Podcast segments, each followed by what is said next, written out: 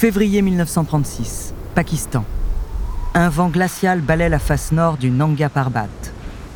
Au cœur de l'Himalaya, ce sommet de plus de 8000 mètres n'a encore jamais été vaincu. Mais le géologue suisse Augusto Ganser et son équipe comptent bien être les premiers à poser le pied tout en haut de celle que l'on surnomme la reine des montagnes. Seulement pour le moment, ils sont bloqués au milieu d'une falaise escarpée. Et une fine couche de poudreuse leur tombe en continu sur le visage, la progression est difficile. Premier de cordée, Augusto penche légèrement la tête. Du coin de l'œil, il aperçoit ses compagnons en contrebas, mais son regard est attiré par l'immensité du vide qui s'étale sous ses pieds. Un profond sentiment de vertige lui retourne instantanément l'estomac. Le ciel semble s'enfoncer vers la terre pour fondre avec la roche. Ses paupières sont lourdes. La vallée paraît si loin. Les moutons ne sont que de petits points noirs et blancs à l'horizon. Tout à coup, une plaque de givre craque juste à côté de lui. Le jeune géologue de 26 ans reprend ses esprits. Il faut continuer l'ascension, ne pas s'arrêter. Il est trop tard pour faire marche arrière maintenant. Il agrippe fermement son piolet et le plante un peu plus haut. Augusto reste concentré et gravit centimètre après centimètre la distance qui le sépare du haut de la falaise. Il fait froid, moins 20 degrés, estime le géologue. Et l'oxygène commence sérieusement à manquer. Mais au-dessus de ce mur gelé, il y a un plateau. Et encore au-dessus, le sommet du Nanga Parbat. L'idée d'être le premier à vaincre ce géant de roche et de glace remplit le cœur d'Augusto Ganser d'un courage à toute épreuve. Seulement, il ne se doute pas encore qu'il est sur le point de faire une étrange découverte, ou plutôt une rencontre qui va le bouleverser à tout jamais.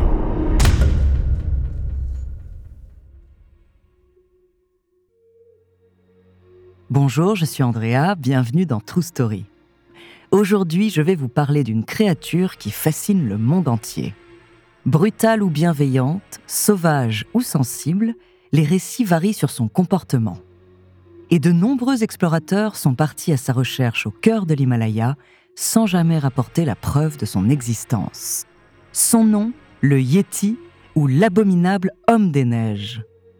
Entre légende et hypothèse scientifique, découvrez sa true story.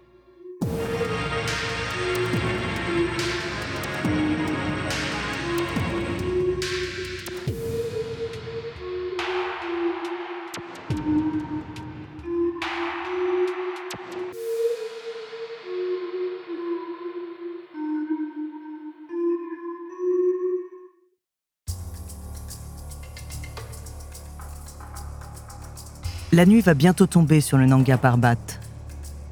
À coups de piolet et à la seule force des bras et des cuisses, Augusto Ganser parvient à se hisser en haut de la falaise. Une fois sur le plateau, son premier réflexe est d'aider ses camarades derrière lui. Il les tracte un à un, sur les tout derniers mètres, avant de s'écrouler au sol, exténué. Ses muscles brûlent, son cœur est un tambour de guerre dans sa poitrine mais ils sont tous vivants. Et encore plus près du but, le sommet. Le jeune géologue prend quelques minutes de repos bien mérité quand soudain, c'est l'un des Sherpas qui l'accompagne. Augusto, paniqué, court à sa rencontre. Que se passe-t-il? Un problème avec les provisions ou l'équipement? Les yeux écarquillés, le porteur tremble comme une feuille. Son index est pointé vers une série d'empreintes qui s'éloignent dans la neige. Les traces de pas ne sont pas humaines. Et elles sont gigantesques. Il se tourne vers Augusto, le visage déformé par la peur, et murmure un seul mot Yété. L'homme ours, comprend Augusto. Il a déjà entendu parler de cette créature à la frontière entre deux espèces qui entrait les hauteurs de l'Himalaya. Un mythe, bien sûr, une légende. Mais le regard affolé du Sherpa ne ment pas, et les empreintes non plus. Elles font près de 20 cm de largeur, s'enfoncent à 30 cm de profondeur et sont distantes les unes des autres d'environ un demi-mètre. L'animal qui est passé par là doit être énorme. Et une chose est sûre, il se déplace sur deux pattes. le sang d'Augusto Ganser se glace dans ses veines. Un primate de cette taille et à cette altitude, impossible, ça n'existe pas. Pendant qu'il sort un appareil photo et immortalise la scène, le jeune géologue est agité de pensées contradictoires. Si un prédateur rôde dans les environs, c'est tout le groupe qui est en danger. Ils ne sont pas équipés pour affronter une telle menace. La mission est compromise. Et en même temps, son esprit de scientifique n'arrive pas à se résigner. Les traces sont encore fraîches. Cette, cette chose n'est pas loin. S'il pouvait l'apercevoir, ne serait-ce qu'une seconde, et la photographier, ce serait une découverte sans précédent, l'aboutissement d'une carrière.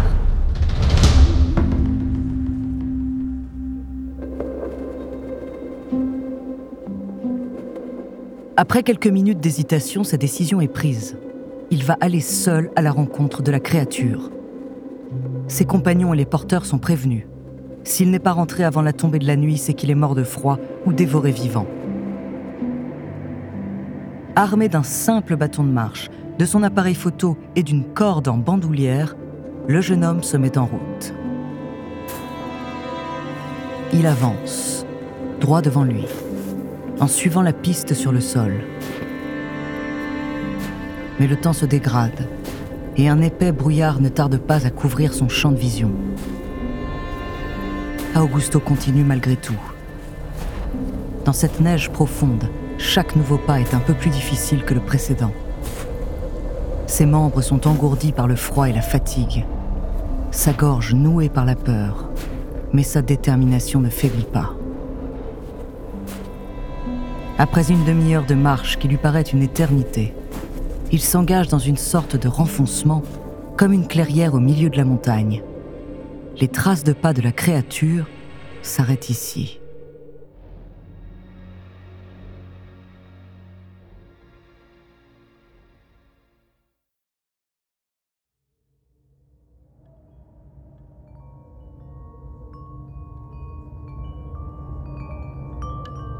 Augusto est anxieux.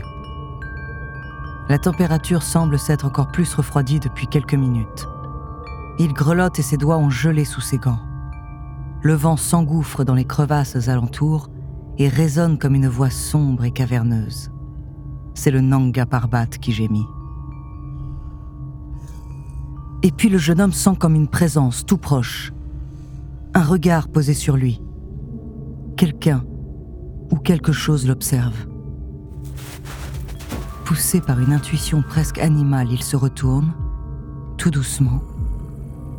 Debout, à quelques pas de lui, se tient un corps massif entièrement recouvert de poils blancs, deux mètres au moins, peut-être plus. De son torse imposant jaillit une paire de bras longs et souples qui lui tombent jusqu'aux genoux. La créature ne bouge pas, mais Augusto devine la force colossale dont elle est capable bien supérieure à celle d'un homme. Il lève très lentement les yeux jusqu'à sa tête, enfoncée dans ses épaules. Sa bouche est large, sans lèvres apparentes, son nez retroussé et aplati. Et sous sa longue crinière balayée par les vents, il distingue deux pupilles noires et immobiles qui le fixent. Avec la plus grande discrétion possible, Augusto retire un gant, passe le doigt sous le revers de sa besace et en fait sauter le bouton. Il glisse sa main à l'intérieur et sort délicatement son appareil photo. D'une main tremblante, il le porte au niveau de son visage et regarde à travers l'objectif. La créature est toujours là, comme une statue de glace figée dans l'espace et le temps. Seulement cette fois son regard a changé. On lit comme une sorte de tristesse et de mépris mêlés. De larges taches noires envahissent le champ de vision d'Augusto. Dans un ultime effort, il tente d'appuyer sur le déclencheur, mais ses doigts ne répondent plus. Son esprit sombre dans le vide et il s'évanouit.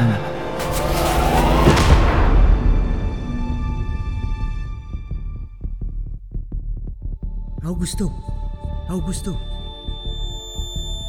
L'instant d'après, le jeune géologue de 26 ans ouvre les yeux. Il a une couverture sur lui et une serviette chaude posée sur le front. Ses compagnons tout autour le ramènent doucement à la vie.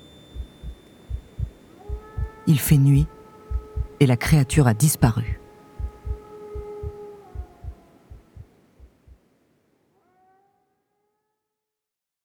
Alors, Augusto Ganser a-t-il réellement vu le Yeti ce jour de février 1936 dans les hauteurs du Nanga Parbat?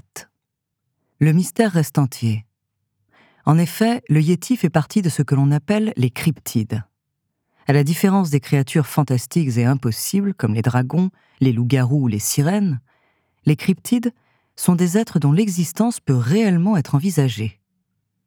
Il n'y a cependant aucune preuve suffisante pour que la communauté scientifique les reconnaisse.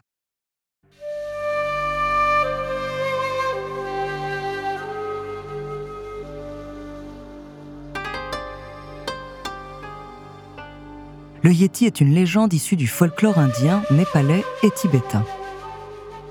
De nombreux habitants de l'Himalaya racontent avoir aperçu ou vu ces traces de pas dans la neige.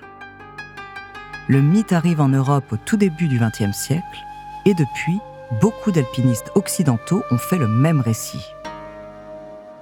Ces témoignages peuvent sembler un peu douteux, mais des photographies d'empreintes étranges ont bel et bien été réalisées ces 100 dernières années. Toutefois, les scientifiques les attribuent tantôt à un ours, tantôt à un singe, et parfois à un être humain tout simplement. Les résultats sont les mêmes quand des chercheurs analysent l'ADN des poils supposés provenir de la créature légendaire coyote, grizzly, chèvre, chien, mais pas de yéti. Il existe cependant une hypothèse très intéressante pour expliquer ce mythe.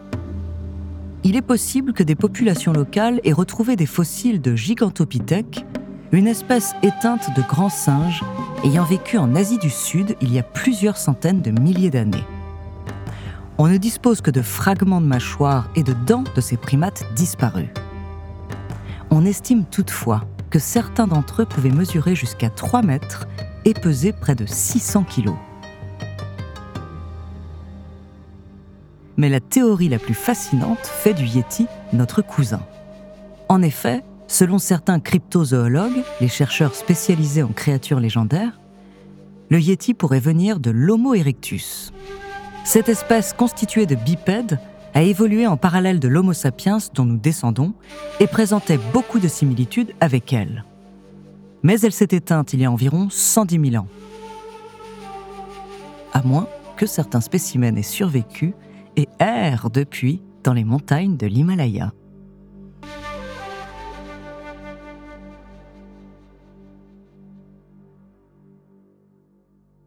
Le Yeti a bien des surnoms.